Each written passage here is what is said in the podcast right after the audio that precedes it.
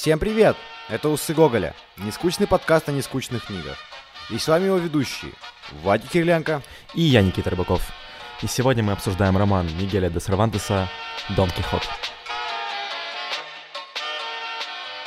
Во-первых, э, поздравляю вас с началом третьего сезона, ну и нас тоже поздравляю. Надеюсь, что он будет не хуже, чем первый и второй. А, мы приготовили пару сюрпризов, надеюсь, мы все сможем задуманное реализовать. Ну а во-вторых, а, сегодня мы говорим о очень важной книге, потому что это собственно, наверное, первый роман, э, вот в таком э, виде, в котором мы знаем романы, э, первый европейский большой роман, и его очень по-разному можно интерпретировать, и мы тоже это будем делать по-своему, как всегда, очень субъективно, очень тупо, с кучей шуток. И этот роман очень смешной, поэтому тут есть о чем пошутить. Передаю слово тебе, Никита. Рассказывай, вещай, как, что ты думаешь о Дон Кихотстве? Забираю у тебя слово, Вадик.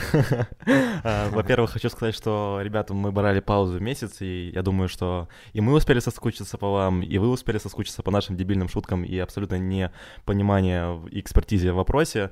Поэтому, как сказал Вадик, мы сегодня обсуждаем Дон Кихота. Действительно, тема достаточно сложная. Мы постараемся как-то для вас ее разобрать по полочкам. Возможно, сами по пути запутаемся и наговорим кучу глупостей.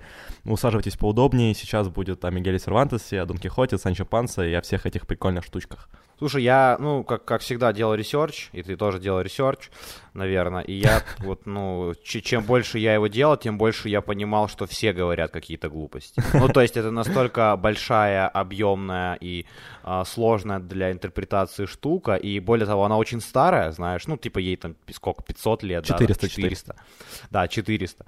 И из-за того, что она столько лет существует, уже столько людей а, взялись за ее интерпретацию, знаешь, и они интерпретировали интерпретации, знаешь, там уже такой уровень очень а, такой высокий интерпретации всей этой истории, поэтому то, что мы говорим глупости, знаешь, это даже, по-моему, литера... литературоведы говорят э, глупости. Вот, и э, я с тобой соглашусь, что чем я соглашусь? Просто соглашайся со мной всегда, чувак. Да, я думаю, с чем я хотел согласиться, понял, что, собственно, я ни с чем не согласен, потому что ты еще ничего умного не сказал. В общем, я не соглашусь с тобой пока ни с чем. Но э, начнем мы, как всегда, с биографии. Точнее, наверное, мы начнем даже не с биографии, а с наших собственных воспоминаний о Дон Кихоте. И я его читал в детстве, и я ничего не помнил, когда сейчас я начал читать. Я вообще все забыл.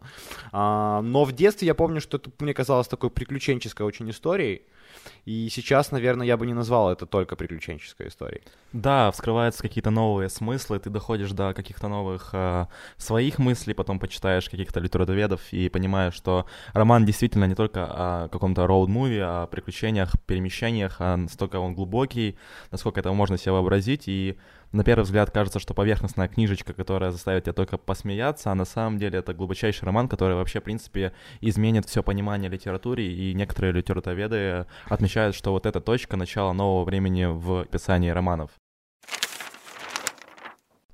И давай, наверное, переходить к биографии самого Мигеля де Сервантеса. К сожалению или к счастью для нас, для вас, о нем известно не очень-то много.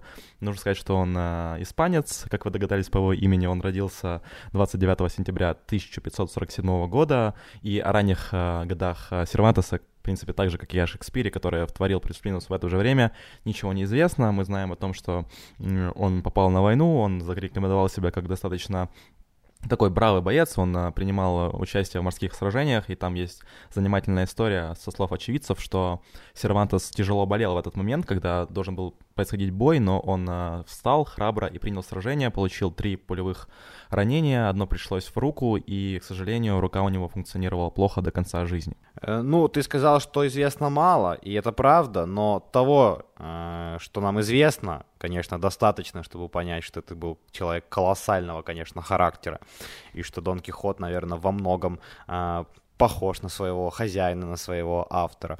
И ты э, указал, что он получил ранение, и важно, в какой, собственно, битве он получил э, ранение, потому что это битва всем, ну, как не всем, но это достаточно важная битва э, при э, Леп прилипанта. Достаточно важное, что мы не можем выговорить ее а, название. Но Нет, просто там э, история вообще, э, мы же говорим какой-то там исторический контекст, пытаемся вспомнить, точнее, как вспомнить, знаешь, говорю, вспомнить, как будто я там был.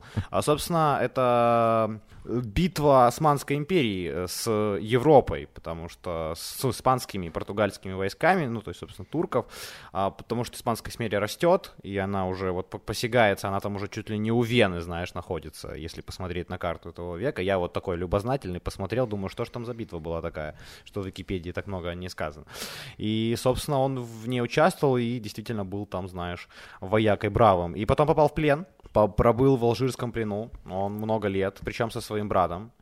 И, по-моему, его брата выкупили раньше.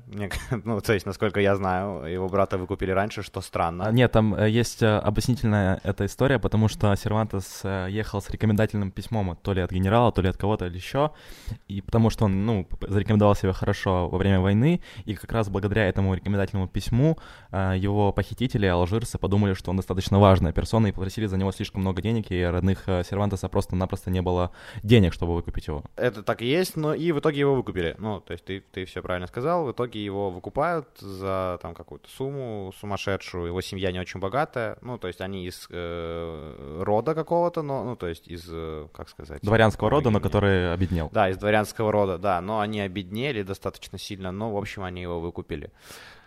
Все забыл, все, и название битвы, и дворянский род. Кто порылый, как я не знаю кто. ну давай, продолжай. А, ну, что еще сказать о Сервантесе? Он а, далее он попадает в Португалию, он там пробывает не очень долго, потом он отправляется на службу в Севилье, там он а, останавливается на достаточно длительный промежуток времени, он а, становится агентом при, при королевском комиссаре, то есть, ну, не очень важная информация, нужно понимать, что как раз плюс-минус в это время, еще начиная с его плена и и вот продолжается вот его конец его жизни тем, что он задумывает свой роман. То есть он писал а, до этого какие-то вещи, он писал пьесы, которые, в принципе, не были слишком актуальны, он за них не получал денег, он такой был неизвестный автор, и тут к нему приходит идея о Дон Кихоте, и он пишет ее с надеждой, что он сможет прославиться, и, собственно, это и происходит. Причем многие литературоведы нашего времени говорят о том, что он при своей первой задумке не задумывал Дон Кихота как что-то великое, как мы сейчас на это смотрим. То есть мы это обязательно еще обсудим в последующем, но вот маленькое такое зерно для раздумья для начала, то что задумывал ли Сервантес Дон Кихота как что-то великое или просто как э, отдельный роман, который был бы актуален только в его время. Тут тоже можно спорить, но очевидно, что он хотел быть писателем, мы пропустили маленький кусочек из его биографии, в котором он попадает в тюрьму. Ну, это такой незначительный, в принципе, кто, кто, кто, ну, не, кто не был в тюрьме, да. в то время. Да, да, слушай, все бывают, пять лет отсидел чувак за... Он, по-моему, занимался госзакупками, да, и там что-то там деньги государства просрал. И сидел в тюрьме. И, как э, говорят, он там начинал Дон Кихота. И, э, собственно, к его выпуску, то есть э, когда он уже релизнул эту книжку, давай так скажем. Дропнул. Дропнул, дропнул, да, дропнул, дропнул ее на книжной лавке. Она сразу сделала, конечно, его известным, и книжка разошлась просто э, безбашенно, и она, более того, была переведена. Он уже писал, он поздно начал свою литературную карьеру, как вы уже, наверное, догадались, исходя из того, что он э, то в тюрьме, то в плену. Ну, то есть он времени, не было, времени у него было не очень много, на самом деле. Был, он немножко, да, немножко был занят другими вещами, и поэтому когда она началась уже, он был такой 40-летний, или там даже, не, уже 50, по-моему, даже было. Ну, в общем, взрослый, взрослый дедок. И, собственно, он уже еще при жизни увидел свой перевод на французский, перевод на английский, перевод на португальский, по-моему, итальянский. Ну, то есть, в общем, она была еще при жизни переведена. Я напоминаю вам, что на дворе 1610 год. ну, то есть, э, тогда немножко сложнее было с книгопечатанием и переводами. Но она разошлась очень быстро. Да, вот э, если уже говорить об успехе Дон Кихота, прежде чем мы начнем э, обсуждать эту книгу, эта книга в двух томах, и, собственно, он пишет первый том, который колоссальный успех приобретает, и потом случается достаточно интересный факт факт с Сервантесом и с его персонажем Дон Кихотом, некий э, автор пишет продолжение Дон Кихота, э, продолжая историю Дон Кихота, он пишет свое видение, и она тоже расходится по миру, и Сервантеса это очень злит, потому что э, он извратил основную идею Дон Кихота, он показывает его абсолютно сумасшедшим, не таким, как его видел Сервантес, добрым несколько и положительным персонажем, и вот спустя 10 лет после выхода первого тома э, Сервантес пишет опровержение на вот этого, этого двуличного человека, который написал вторую книгу, он пишет опровержение, пишет второй том, и поэтому мир увидел два тома о Дон Кихоте, и, собственно, эта история была закончена Сервантесом практически перед смертью. И это интересное дополнение к тому, что ты сказал. Был ли, задумывался ли Дон Кихот вообще как роман, да, ну как вот такой сборник рассказов, да, огромный. А, и более того, задумывался ли второй том, да, то есть да, он появился да. по случайности. То есть тут уже много но, и из-за этого второй том достаточно сильно отличается от первого. И я вообще бы сказал, что это немножко разные книги. Абсолютно, да, я ну, с согласен. Да, да, да. Можно так говорить. И это тоже было бы здорово обсудить. Это так, вот как всегда, мы накидываем это, обсудим, это обсудим, потом ни хрена не обсудим. Потом э, Но... говно, жопа, и типа, пока, да, ребят, да, было говно, приятно с вами пообщаться. Я, я, я, я вспомнил, какую-то дура... вспомнил какую-то дурацкую историю, мы посмеемся и закончим подкаст. Но э, это работает два сезона, как бы. Да, я думаю, что не стоит отходить от прежнего плана. Давай, наверное, Это канон, это знаешь канон. Да-да-да, давай переходить к краткому пересказу Дон Кихота. Наверное, начни. Э, что же все-таки написал Сервантес? Смотри, давай, смотри, давай, э, давай, давай. Что, сегодня, сегодня в программе старый сумасшедший дед, который ебанул, ебанулся. Вообще в край он э, решил, что он рыцарь. В полном смысле этого слова. Надел на голову ведро. Собрал какие-то вонючие обрыганные эти э, доспехи. Взял меч и поскакал. В себе в компаньоны он взял жирного. жирного. Причем, понимаешь, Очень... в, любой истории должен быть жирный компаньон, в любой. Да, и он, он еще стоит на воротах во дворе всегда. На дырке, я бы сказал. Да, на дырке. Он взял жирного, э, тупого крестьянина Санчо, Э, по имени Санчо Панчо, э, и они, короче, поехали. И у того, у того был осел, ослик, и они вдвоем двинули на поиски приключений. И, в принципе, это все. Ну, то есть, действительно, э, как уже отмечал Никита ранее, это э, не, не очень похоже на роман, потому что, ну, то есть, есть повествование, но в целом, если вырывать эти истории, да, кусочки этих историй, то они, в принципе, могут существовать как рассказы. То есть, это какие-то как э, Это сборник, сборник новелл, я бы так сказал, просто которые да, да, общим который, сюжетом. Так, некоторый ситком, да, такой, сериал «Друзья» только э, в 15 веке. Вот. И что очень важно, что очень важно, почему э, его легко рассматривать этот роман, да, с точки зрения там того, что это какой-то просто юмористический э, роман, потому что он, ну, местами он смешной, я не могу сказать, что это прям, ну, я надрывал, э, надрывал и хохотал, но местами там это действительно вызывля, вызывает, особенно Санчо Панчо. Конечно, Санчо Панчо это самый смешной персонаж Дон Кихота, это без сомнений а, а, антагонист Дон Кихота. Если безусловно, Дон Кихот безусловно. выглядит таким протагонистом, то его друг, и это очень круто, это очень необычная для литературы штука, что друг да, и соратник э, главного героя, это в, в, в это же время его антагонист, да, его же враг, ну, такого в литературном плане. Ну, ты тут немножко выводишь в абсолют, потому что, ну, типа, они, что тот, что другой, не абсолютно хороший, не абсолютно плохой, и они пересекаются и перемешиваются своими характерами, и Дон Кихот выступает полностью сумасшедшим в каких-то эпизодах. Иногда он глубочайший философ и мудрец, и советует э, Санчо очень клевые мысли, которые он потом э, пере, переводит на себя и потом э, воплощает их в жизни. Поэтому тут э, очень странно переплетаются их характеры, и они друг друга очень клево дополняют, на самом деле. И э, образ Дон Кихота, я думаю, что не может существовать без образа Санчо Панса. Давай расскажем, почему сошел Дон Кихот с ума. Для тех, кто вдруг не знает, не читал и читать не будет. Потому что на самом деле я не могу смело рекомендовать Дон Кихота к прочтению. То есть я, знаешь, всегда смотрю эти обзоры книг на Ютубе, и там все прочитайте. Нет. Ну, это не. Ну, то есть, типа, мы никогда не будем ничего вообще рекомендовать, мы просто рассказываем. Поэтому давай вспомним. Да, и знаешь, сошел с ума. Э, маленький, типа, пересказ наших двух подкастов до этого. Читайте, да, клево, рекомендуем прочитать. А, но, ну, да, если вот говорить о том, а, почему Дон Кихот сходит с ума, это достаточно интересная тема. То есть э, ты дал какие-то водные данные, но если вот говорить э, каким-то общедоступным языком, то Дон Кихот, он такой престарелый человек, он, он бывший дворянин, который, опять же, обеднел так же, как и, и эм, Сервантес, и вот он всю жизнь свою занимается тем, что он читает а, романы, романы про рыцарей, и он прочитал за свою жизнь более чем 100 вот таких романов, и он себе идеализирует эту жизнь, он живет мыслями этой жизни, и в какой-то момент он понимает, что а почему бы ему не самому не уподобиться вот этим вот рыцарям романах, и почему бы ему самому не отправиться на путешествие. И для того, чтобы отправиться на это он соблюдает все вот эти вот рыцарские каноны. То есть ему нужно а, найти какие-то там доспехи, он собирает старые доспехи, берет а, а, родительское там а, семейное вот это вот а, копье у него старое, этот щит раздолбанный. Потом ему нужен обязательно соратник. Он берет этого Санчо Панца, который абсолютно никакой не соратник, не оруженосец, он, он верен ему только потому, что а, Дон Кихот обещает ему денег. Вот. И, конечно же, для того, чтобы дополнить этот образ рыцаря, ему нужна прекрасная дама, и он выбирает себе а, девушку, которая называет сам а, Дульсинея, вот, и, собственно, вот дополняя свой образ по ходу повествования, Дон Кихот сам себе верит, что он вот такой вот рыцарь и отправляется на путешествие, отправляется в странствование, и нужно понимать, что эта книга расслаивается, то есть мы в повествовании видим странствие Дон Кихота его глазами и глазами реальности. И вот глаза реальности в этом случае выступает Санчо Панса, потому что м- даже вот если приводить этот знаменитый эпизод с мельницами, то есть мы знаем, что это мельницы, и Дон Кихот сражается с мельницами, но в глазах а, самого Дон Кихота это безумные великаны, с которыми он сражается. Таких эпизодов в книге несметное количество, и поэтому а, Дон Кихот выступает вот таким вот а, человеком, который идеализирует себя книги. То очень важно, он из читателя становится писателем, да? да? да. Ну, это кла- классная мысль о том, что начитавшись, он идет э, сам писать свой, свой роман.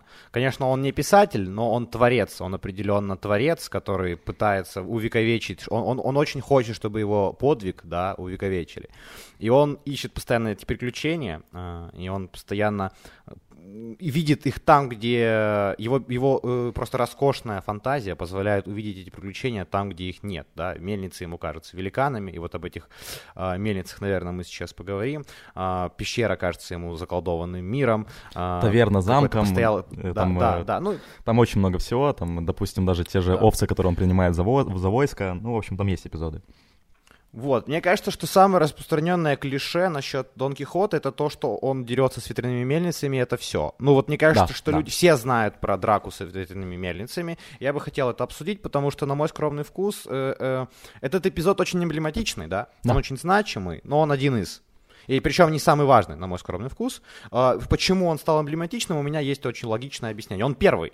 На самом деле это первое приключение Дон Кихота, на которое он отправляется с Санчо Панчо. То есть э, он делает одну итерацию сам, а потом он уже отправляется с, со своим оруженосцем. И там он терпит свое, грубо говоря, первое поражение вместе с Санчо, да? И да. там начинаются их философские диалоги. Я напомню, что в «Ветряных мельницах» Дон Кихот видит э, великанов, и вступает с ними в сражение. И в этом сражении проигрывает. Да, он, он ломает свое копье, волшеб... он э, действительно не только проигрывает, он просто терпит колоссальное поражение. И этот эпизодик, этот маленький эпизодик становится эмблематичным, очень важным. И мы часто говорим о драках с ветряными мельницами, и мы говорим в контексте скорее делать что-то бесполезное. Но занимался ли Дон Кихот только бесполезным. А действительно ли этот эпизод с ветряными мельницами это про бесполезные его занятия? Или же все-таки в том, что он делает, во всех его подвигах можно найти некоторый смысл, оправдать, а, потому что многие литературоведы, многие люди вообще считают, что, а, что Дон Кихот это очень положительный персонаж, и он поступает правильно чаще всего. Что ты думаешь? Э, знаешь, на самом деле при прочтении этого романа вскрывается очень много человеческих смыслов, да? Когда мы говорим о сражении Дон Кихота с мельницами, мельницами. В первую очередь, что мы думаем, что это какой-то абсурд, это сюр, это каламбур, это человек, который а, принимает одно за другое, и правильно, чтобы народ а, вот вышла как раз вот эта вот поверхностная интерпретация вот этого эпизода о том, что если ты сражаешься с метрийными мельницами, ты занимаешься полной ерундой. Но на самом деле, как мне кажется, тут можно подчерпнуть и вычленить более сложные метафизические процессы. Допустим, а, можно сказать о том, что Дон Кихот упорен он а, идеализирует себя этот мир, и он а, пытается своим упорством доказать, что а, можно поменять этот мир. То есть главная задача Дон Кихота не, а, не присутствовать в реальности, которая его окружает, а создать свою реальность. И Дон Кихот занимается этим на протяжении всего романа. И чем это закончится, мы поговорим об этом немножко позже, но сам факт, что вот а, Дон Кихот пытается идеализировать себе реальный мир и вот а, жить в этой идеализированной реальности. Дополняя твои слова, он тут сражается не с мельницами, а с самим собой. Да, и скорее, и скорее со всем, со всем окружающим миром. Мне кажется, что он он именно, вот если вскрывать э, смыслы, которые хотел сам Сервантес э, туда вложить, там интересный момент в том, что нужно дать исторического контекста, а именно нужно сказать о том, что Сервантес пишет свою книгу э, уже как бы это 17 век, это возрождение, но там переходный период с, феодали... с феодализма в новый мир, и как раз а, феодализм включал в себя в то, что лю- люди пытались обогатиться, то есть, а, получается, там была такая система, что один человек владел многим. Я вассал твоего вассала, мой вассал. Там такая была идеология, и Сервантес, благодаря этому юмору, каким-то юмористическим примерам, он а, как бы обнажал смыслы, которые хотел вскрыть в этот роман, и мне кажется, что ему это удалось потому что другие, например, авторы того времени, они анонимно издавались, чтобы как-то облачить вот эту всю историю феодальную, они не могли издаваться под своим настоящим именем, а вот Сервантес, благодаря тому, что он добавил некоторую шутку и юмор в это все, э, скрыл на себе настоящую истину. Я думаю, что Дон Кихот — это некоторый такой предвестник революции. Он не то чтобы против феодализма, он против всего. А, знаешь, хорошая позиция — это всегда а, да, какая-то опора точнее не опора, а некоторое противопоставление существующей власти, неважно какая это власть. И оппозиция должна быть всегда для того, чтобы власть не расслаблялась. И вот это упорство, вот это безбашенное э, бесстрашие Дон Кихота, это вот, знаешь, э, такой Че Гевара какой-то, знаешь, это вообще вся революция, любая, там, я не знаю, русская революция, она безжалостна и э, иногда с такой, ну, то есть, знаешь, если мы говорим про какой-то коммунизм, да, с верой в какой-то такой сумасшедший бред, ну, то есть, а, происходит изменение всего. И мне кажется, что а, Сервантес, как уча- участник войны, да, как человек, который, он был уверен, он писал в, своих, э, в своем дневнике, то есть в своих воспоминаниях, что он э, очень гордится своим участием в той битве, о которой мы разговаривали, и название которой я так э, интересно забыл. Э, он говорил, что он гордился, он повлиял на Европу, да, да, повлиял да, на мир. Он повлиял, есть, да? вот это событие, в которых он участвовал, повлияло на дальнейшее развитие всего э, разумного европейского мира. И очевидно, что Дон Кихот повлиял на мир также, да, и что самое крутое, и вот к чему я хочу передвинуться, что вторая часть, во второй части внешний мир знает о существовании Дон Да, это мне вообще взорвало башню на самом деле, когда я понял, понял что тут э, Сервантес делает то, что в реальном мире выходит э, не, э, не настоящая пиратская копия на вторую часть, и Сервантес пытается исправить эту оплошность и пишет второй том, чтобы э, как бы опровергнуть вот эту всю, всю историю, и в мире Дон Кихота об этом тоже знают, и он тоже знает, что есть какой-то вымышленный Дон Кихот, и он рассказывает, что я тот Дон Кихот, следите за мной, я буду творить сейчас, сейчас вещи. И это настолько круто переплетено. Там и первая часть выходит, ну то есть там вот полностью повторяется реальная жизнь, там как бы есть уже сеттинг основной, да, ну реальный, настоящий, и вот эта вымышленная история. И и, это же постмодернизм какой-то. Да, да, это вообще ну, типа, очень это, это 17 для, век, напоминаю. Для... Да, и это очень круто, потому что это действительно первый какой-то, мне кажется, вообще первый постмодернистический такой а-ля Пелевин вообще в истории э, литературы. И это, конечно, взрывает голову, когда ты понимаешь, что все окружающие э, знают э, Дон Кихота, и он меняет немножко уже отношения. И над ним, конечно, многие потрунивают, да, и это потрунивание, это тоже скорее положительная история, потому что они потрунивают над старыми взглядами, над рыцарством. Ведь этот роман — это одна большая калька на рыцарство, да, один большой укол на весь рыцарский мир и на все старые обычаи. Да. И да. я думаю, что тут можно еще вспомнить Остапа Бендера, да, «12 стульев» и Ильфа и Петрова, ну, как, как один из вариантов, где тоже очень смешно потрунивается над режимом, да, э, потрунивают авторы над режимом, где Бендер тоже такой себе э, трикстер, да, такой же себе такой персонаж, э, гуляющий там и вытворяющий какие-то штуки, и очень часто во благо, хотя он... Э, творит гадости, но об этом вы можете послушать отдельный подкаст. Но сеттинг похож тем, что Ильф и Петров тоже потрунивают да, над режимом, и это, очевидно, это вошло в оборот, знаешь, как э, примусы у Ильфа Петрова, да, так да. и ветряные, ветряные мельницы Сервантеса, конечно, в, обих, в обиходе. Вот ты сейчас затронул тему, что он патрулировал над рыцарскими романами. На самом деле, вот а, во времена Возрождения как бы а, было несколько типов романов. Один из них и самый яркий, естественно, рыцарские, которые поливает дерьмом Сервантеса, а второй был как раз а, про таких плутов, про трикстеров, которые вот тоже путешествовали и как бы своими действиями, хотя того или не хотят, тоже вводили в оману всех окружающих. И тут, собственно, Сервантес берет вот эту вот солянку, он берет одного героя с одного романа с рыцарских и представляет его э, Дон Кихотом, второго героя представляет Санчо Панса, это клево все смешивает между собой, и посредством этого он э, просто объединяет в себе вот эти все жанры, и эти герои — это собирательный образ всего того, что происходило в литературе того времени. Давай поговорим с тобой о, о любимом эпизоде. Э, да, давай, я могу Кихота. начать. Давай. А, у меня любимый эпизод, как ни странно, не смешной, достаточно поучительный. Это уже в заключительной части а, романа происходит, когда Санчо Панса а, он становится королем некоторого острова, который не является островом, но Санчо не знает об этом. Вот, и он становится а, королем, и к нему приходят люди за советом, и он их очень клево учит а, тому, как разрешить этот спор. Для меня эта история про то, библейские мотивы, конечно же, имеет, и вообще эта книга имеет несколько отсылок к Библии.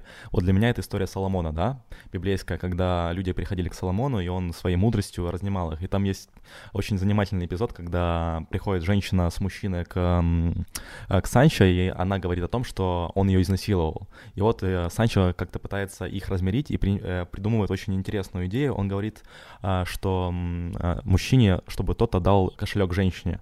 Он нехотя все-таки отдает его, и они выходят оттуда, и после того, как они выходят, Санчо кричит, кричит ему, что теперь он может отнять свой кошелек. Он бежит, пытается отнять у нее кошелек, и она дает ему сдачи, то есть она такая там грубая достаточно женщина, она дает ему сдачи, и тогда Санчо понимает, что если бы мужчина хотел до нее домогаться, то у него ничего не получилось, потому что она сильная. И вот э, под свист толпы эту женщину выгоняют из этого острова.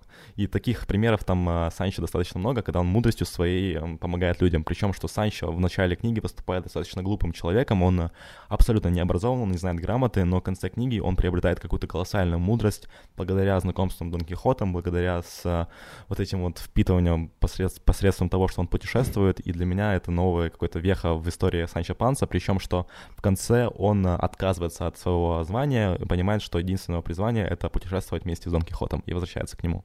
А у тебя что?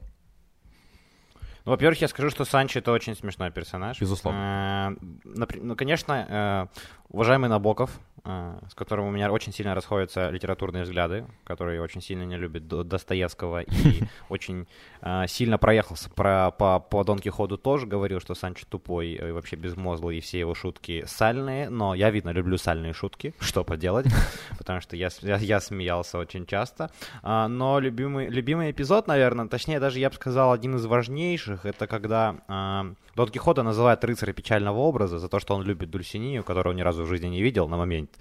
А, и Санчо ему дал это прозвище. И в один момент, э, в один важный эпизод, э, Дон Кихот становится рыцарем львов. И это происходит, они встречают по дороге погонщика, ну, который едет по королевскому указу, везет львов, и э, Дон Кихот его останавливает и говорит, открой клетку, я буду сражаться с львами. Он открывает клетку, и львы даже не выходят сражаться с э, Дон Кихотом. Они просто лежат э, устало, смотрят на него, думая, что он дебил. Он кричит, ругается, говорит, э, говорит пни, пни их палкой, чтобы они вышли. Он говорит, ты что, дурак, они же меня съедят, ему погонщик говорит. А, но Дон Кихот называет себя рыцарем львов и говорит, что он победил львов. И, и действительно, Действительно, он победил Львов, потому что он был готов принять это сражение, да, то есть он был готов умереть в этом сражении. Это, наверное, первый эпизод, которому ему грозила действительно опасность, да, э, опасность, потому что он встречался с природой, с дикой природой, он не встречался с людьми, которые могли его пожалеть. Ну, знаешь, мог найти кто-то, кто сказал бы, ой, блядь, не трогайте этого дебила. Ну, дайте, деду, шанс... дайте деду таблеток, он сошел да. с ума. Да, да, да, да, пускай, пускай он про, про своего Путина рассказывает. Ну, то есть, э, а здесь уже это было действительно очень близко к смерти, и он был готов, и он ну, в свое, в свое этой вере в рыцарство, в своей вере в себя, а, в, свое, в вере вот в этот вымышленный мир, он был уверен, что он его победит. И это крутой эпизод. Ну и один из, из, из важ, важнейших, наверное, а, это когда он спускался в пещеру, угу. да, да, в Мантисинос она называется, и он после этой пещеры, что-то там произошло, с ним. Мы не знаем что, и он после этой пещеры, э, как мне кажется, и как кажется еще многим э, другим литературоведам, а я не литературовед, если что, но после этой пещеры как раз что-то с ним случилось, и произошел немножко обратный. Вообще в концу романа происходит обратная история. Если роман начинается как э, безумное желание Дон Кихота путешествовать, а Санчо был такой скорее, знаешь, ну, хотел домой, то в конце наоборот. Э, Дон Кихот уже хочет домой, да, он хочет прекратить путешествие, э, хочет прекратить свои приключения, а Санчо хочет наоборот, заразился, и он даже в конце уже говорит, что когда же мы поедем в следующее путешествие, Сир. Грустный конец. Грустный, Очень грустный, грустный конец. конец в этой книге, на самом деле. Давай потихонечку передвигаться к основным темам этого произведения. И, наверное, основная тема — это рыцарство, об, обсмеивание рыцарского романа мы не уже немножко поговорили. А вторая тема, не менее важная, это э, соприкосновение идеального вымышленного мира Дон Кихотом и практического материального мира, который окружает его. То есть э, у нас есть, с одной стороны, вымышленный мир, который представляет себе Дон Кихот посредством того, что он начитался книжек, а есть вот э, действительность, которая его окружает и которая вообще никак не про то, что пишет в книгах. И на самом деле там есть показательный эпизод, когда в начале своего странствования Дон Кихот приходит в таверну, а, и он там останавливается на ночлег, и трактирщик а, главный подходит к нему и говорит, ну чего, чувак, давай мне денег за то, что ты остановился. И Дон Кихот просто в замешательстве, он говорит, что в романах нет никаких денег. Э, рыцари при себе никогда не носят денег. Для него это настолько странно, что реальность может отличаться от того, что написано в книгах. И тут, наверное, стоит поговорить о том, что лично, по моему опыту, я тоже несколько перечитал книжек в своем юности, там, в детстве и прочем. И когда я сталкивался с какими-то жизненными процессами, там, то ли любовными, дружескими и прочими, я искренне удивлялся, что все происходит несколько по-другому, чем описано в книгах. И вот как раз Дон Кихот — это вот такой утрированный образ всех тех, кто любит читать. Я увидел здесь и не увидел это, кстати, ни у кого в разборах, а, некоторую аналогию, ну, точнее, я, знаешь, на современный мир ищу. И я вдруг подумал о том, что мир стал очень сложным, знаешь, ну, столько всего появилось, и мы начали все верить в какие-то штуки разные, да. Ну, то есть, э, они, если раньше ты там верил в Бога и все, то сейчас столько всего, ну, вокруг тебя столько информации, столько контента, что ты иногда начинаешь верить в какую-то только свои вещи, выдергивая из контекста часто их, знаешь, ну, окружая, делая свой мир, собирая свой мир, да, uh-huh. и ты вообще иногда не встречаешься с каким-то другим миром. То есть вот это особенно характерно, если мы говорим про бытовые истории. Вот знаешь, ты в Украине, например, живешь, и ты вот нормально зарабатываешь условно, и ты как-то живешь в своем мире, да, и как-то вот у, у тебя свои магазины, да, свои какие-то, я не знаю, помещение, куда ты ходишь, заведение, и все, это какой-то твой мир, и ты в нем находишься, и он э, и как бы не, не, не на самом-то деле, да. Mm-hmm. Ну, то есть он реален, но есть другой, и ты про него забываешь. И здесь я вот вижу, или же знаешь, там ты веришь в то, что лайки в Инстаграме это там, ну, популярность тебе ну, что-то да, дает. То, что интернет-соцсети да. это какая-то новый, новый бог да. Вот, да, ну то есть, что твоя популярность это какая-то важная для мира история, или там, что у тебя 2000 подписчиков, и ты можешь теперь, э, ну это очень, очень свойственно вообще блогерам, да и мне, наверное, знаешь, там, с моими даже там четырьмя тысячами я уже себе думаю, блин, могу что-то им рассказать умное, знаешь. И это тоже некоторая такая вера в какой-то идеологический мир, не в реальный мир. В реальности мы, знаешь, дебилы, которые там, да, знаешь, да, в носу ковыряются. А в интернете мы все вот такие какие-то правильные и возвышенные. И это вот, вот тут есть дон, дон Кихотство некоторое, знаешь, некоторая вера в, э, в негативном, негативном смысле. Потому что, если честно, если вот резюмировать, а мы уже можем потихонечку резюмировать, я не считаю, что Дон Кихот это какой-то хороший персонаж.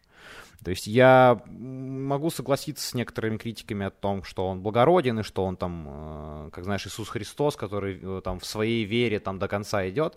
Но на самом деле я, может, туповат, но я не вижу в нем супер много положительного. Конечно, он хочет делать хорошие вещи, но на самом деле он больной ублюдок, который сошел, который вообще сошел с ума, и, если честно, его поступки часто нелогичны. Но рассматривать это как кальку на рыцарский роман, на высмеивание тех нравов, мне проще и смешнее, нежели думать о том, что Дон Кихот... Это сложная фигура, но любой сумасшедший э, — это сложная фигура, да, и творение Дон Кихота, конечно, тоже можно трактовать по-разному, и можно искать в них смысл, и мы это попробовали сегодня найти в некоторых эпизодах.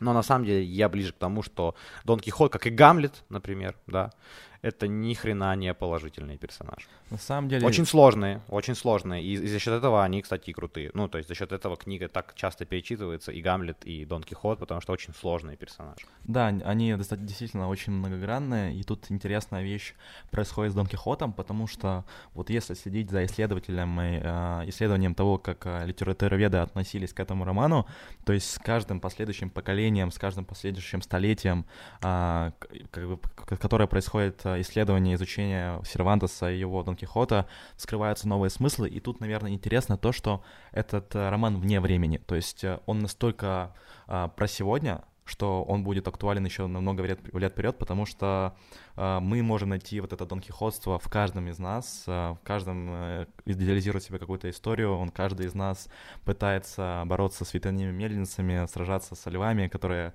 на самом деле спят, и мы всегда себе придумываем что-то, что не является на самом деле реальностью, и верим в эту иллюзию, нам так проще существовать, и иногда нас возвращает в эту реальность, и мы оглядываемся назад, понимаем, какими мы были, допустим, даже вот если сравнивать, когда мы там сравниваем себя пятилетней давности, понимаем, что тогда наши мысли, идеи и прочее, они стоили выеденного яйца, и мы были вот такими вот анкихотами сумасшедшими, которые верили в свое идеальное будущее. Вот, и мне кажется, что читать ли, стоит ли читать Дон Кихота, этот вопрос достаточно я с тобой скорее соглашусь, чем не соглашусь. То есть я бы не рекомендовал, то есть, ну, как последнюю инстанцию, но вот если вам хочется почитать Сервантеса, почитать чего начался, начался новый виток в литературе, новый виток в искусстве, то почитайте, это стоит внимания, но не так, чтобы прям строго рекомендовать, такого точно нет. Ну, большой плюс, что это очень легко читается. Да. То есть, как бы, вот тут, если вам нужно легкое достаточно чтиво, то, в принципе, для прочтения это э, очень легкий роман. Не скажу, что для чт- прочтения всех смыслов это легкий роман, но как бы читается легко, и вообще истории достаточно веселые и э, забавные. Я думаю, что мы будем потихонечку покругляться, ставить оценочки. Э, поболтали мы, конечно, конечно, есть еще что обсуждать. Э, мы начали этот сезон с достаточно непростой книги, э, и я думаю, что еще будут непростые книги. В прошлый, в прошлый раз мы разобрались, в прошлом сезоне мы разобрались с Илиадой, так что у нас уже есть, знаешь, некоторый порог того, что, что мы можем разбирать. И, точнее, нет никакого порога, я даже так сказал. А, поэтому я буду ставить оценку. Я поставлю, наверное, 8. 8, потому что я люблю юмор. А, мне нравится смеяться. Я пару раз искренне смеялся. А, Санчо просто великолепен. Он столько раз меня умудрился улыбнуть, что да, я думаю, что восьмерка тут как раз за то, что... Ну, это достаточно смешная книга для меня. Кто бы что, что ни говорил. Да, я с тобой соглашусь. У меня тоже такая твердая восьмерка. И вот если от отстранять вот эту историю с юмором. То есть э, для меня Дон Кихот — это тоже история про вот поиск самого себя, и это про становление. И, и э, несмотря на то, что Дон Кихот выступает в первом томе как э, такой немножко болван неотесанный, но потом он в поисках себя, он доходит до новых истин. Мы не будем рассказывать, чем заканчивается это повествование, но Дон Кихот в начале и Дон Кихот в конце — это вообще чуть ли не два разных человека, и за этим всегда интересно наблюдать, как на страницах романа герой проходит некоторое некоторое а, изменение своей личности. И Санчо Панса меняется. И, в общем, это всегда интересно и занимательно смотреть. Ну, плюс э, это клевый такой роуд-муви, э, да, они перемещаются, постоянно встречают новых людей. Эти люди с того времени, то есть там очень клево описано вообще 17 столетие, там и священники, там есть, там и цирюльники, и, и там герцоги, и прочие люди, то есть это интересно всегда читается, если вы хотите понимать контекст того времени. Ну, на сегодня все, и давай в третьем сезоне изменим традицию, зазывать буду людей, теперь я. А, я вас приглашаю посетить нашу страничку в Инстаграм.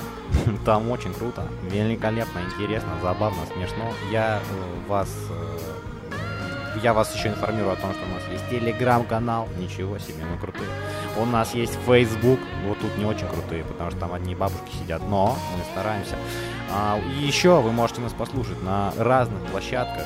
Apple Podcast, SoundCloud, Spotify, Google Podcast и еще куча говна, которая нас спарсила. Короче, можно вообще найти нас где угодно. А, рад, что мы с вами снова встретились в наушниках. Рад, что я снова могу говорить гадости и глупости. Надеюсь, что вам понравилось. И до скорых встреч. Да, ребят, и в честь того, что у нас выходит третий сезон, а, маленькая просьба от нас вам.